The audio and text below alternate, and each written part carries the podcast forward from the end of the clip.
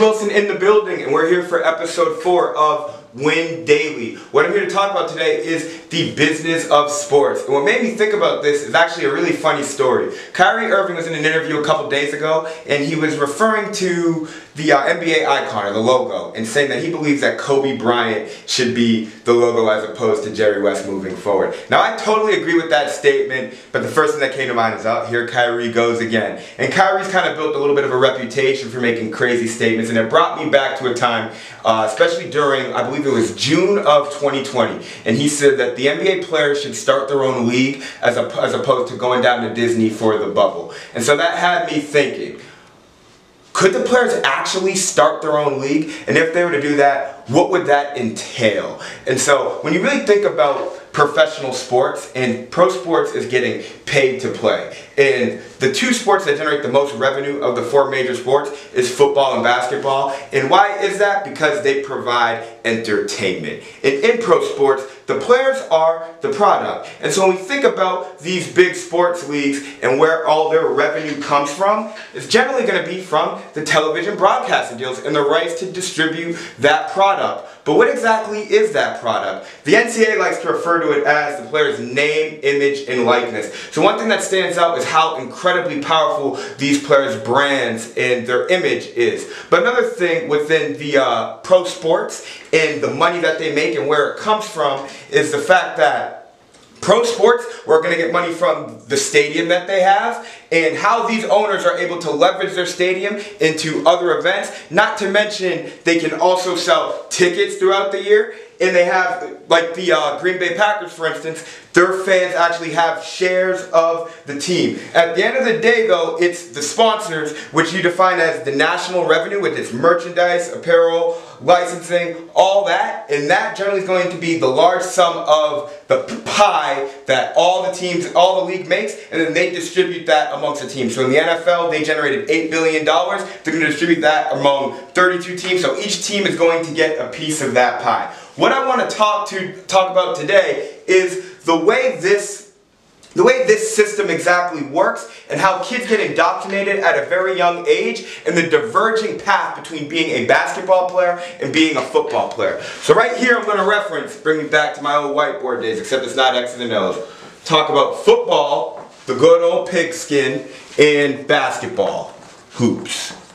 Now what's funny is, uh, before we talk about the industry and getting paid to play, is the origins of these two respective sports. Football being created in 1869, and it wasn't until about 1880 where Walter Camp and a committee of educators, coaches, and players decided they were actually going to start creating rules and structure as opposed to having a free-for-all of just guys killing each other. So that would start with a line of scrimmage, and from there the game advanced to a forward pass. But understand now, the game was only played in college up until 1920, whereas the NBA was actually, or excuse me, basketball was actually created in a physical education class by an instructor named Dr. James Naismith, who just happened to run out of things to do on a winter day in a gym, and then next thing you know, the sport was played all over the country. Now I say that to say the sports were originally played in America within in the school system. And so starting with football, okay, what you have is Pop Warner. And Pop Warner is one of the early founding fathers. And the other alternative you have is flag football.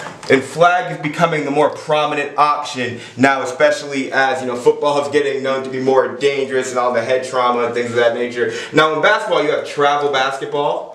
And that can sometimes belong to a church. So you have things like CYO. Where the system gets real different is you have AAU over here. And what AAU does is it gives you immediate exposure, whether it be fifth, sixth graders, to colleges, big brands, and the fact that the kid can be playing on TV. Now AAU is almost like uh, outside element that the football world does not have. And this can keep a group of kids that might not exactly be from the same town play together from sixth grade all the way to their senior year. Where in football, you know, you do have still Pop Warner, but you also get some middle school football.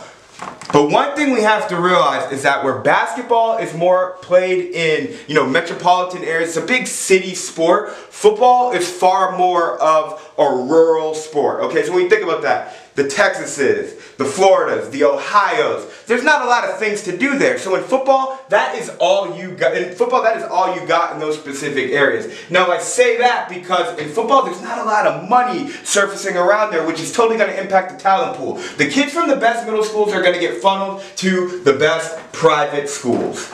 In about a decade or, so ago, they made it so that kids have school choice in some states. So now, if I play over here and my town hasn't been good in five, ten years, and they keep reshuffling coaches, and there's a powerhouse across town, well, I can now go, go to school over there, and this is where the system starts to do its work. Because what that allows to happen is you get high school powerhouses. What I want to think about is St. Thomas Aquinas at Fort Lauderdale, Bishop Gorman down in Las Vegas, uh, John Bosco down in California. I mean, they're all over. St. Xavier down in Ohio. These are schools that have been good for generation upon generation. De La Salle down in Oakland, another one. And they play on ESPN. And this is where kids get comfortable to get used to playing on TV, which gives them a whole bunch of uh, clout for one, but it exposes them to big brands and what that life is going to be like, almost getting them geared for what major college football looks like. Okay, now, AAU on the other hand, well, playing college basketball is not the only option because kids can go overseas, now, as a basketball player, the talent pool is much larger, might I add. You have kids in Europe, Africa, China, I mean, all over the world, you have all sorts of people. And that's great because the NBA has this global appeal and it's a global game. Well, in football, you're totally getting funneled into a system and it's a monopoly, and so there's only one place you can go. So as I go back over here, okay, what you have is the NCAA. Now, the NCAA does not affect basketball as much because, the, because there's other ways you can go play basketball if you do not like the system. LaMelo Ball is proving that right now. But in the NCAA, they act as the governing body. Now I bring this up because the SEC, we all know the SEC is a football powerhouse. They do not need the NCAA to regulate anything. When the pandemic started, Florida, Georgia, Alabama, Mississippi, they were playing no matter what. There was absolutely no hesitation. So why do they need the other conferences or someone to tell them what they can and can't do? They have a television deal with CBS and all their schools have large sponsorships. So what is the NCAA exactly doing but telling the players what they can't do? Now I bring up the NCAA because in order to play football, you clearly have a barrier to entry before you can even get seen by the likes of scouts and general managers to see if you're deemed worthy enough to be good in the league. Well, now I think about the concept of football in the fact that each school has maybe about 50 to 60 scholarships, but they can have roughly 100 kids on the team or so. So even if I'm not a scholarship kid and I go to an institution, okay, that scholarship or that school, to go, go to school to be a student there, it's going to cost me $200,000, okay? I write like a child, that's okay. We think $200,000. And that's for, that's the average school, let's say $50,000 a year. Now they graduate. The average job right now is actually only going to make them roughly 45K fresh out of school. So you might have, you know, anywhere between uh, fifty, sixty thousand dollars a debt because nobody's actually going to pay that whole two hundred thousand dollar number. However, what that does is it sandwiches you in regards to what exactly you can do long term in your life. Now we think I make forty five k. I'm twenty three years old. Well, here's something that you got to think about. Now forty five k actually is a decent amount of money, but not when you got to pay for rent, health insurance, a car, car insurance and food in living expenses. So, as I examine all of these monthly expect expenses, my goodness, I mean, for all that money that I'm taking on and I'm going to school, granted you get a good experience, you can get opportunities, or that's how they make it out to you. I don't really know if I'm getting much of a return. So now you gotta realize now when there's kids all over the country that are learning how to use the internet, the power of social media, and you're a high school athlete and you got your friends already making 15, 20K a month, because that is happening in some places right now how incentivized are kids going to be to play sports? So now we look at these professional leagues, okay? And what stands out to me is in the NFL, which is incredibly controlled by the owners, and the player union doesn't appear to have any direction. Their bargaining power and collective bargaining agreements and the way the players are treated, whether it be while they're in the league or after they retire, and how often they're heard, and a lot of them are starting podcasts, but in regards to taking control of this talent pool so that these guys, the NCAA, are not controlling the players and limiting their potential. The whole mindset and their approach as to how they would go about their employment and what it is they would ask for would start to shift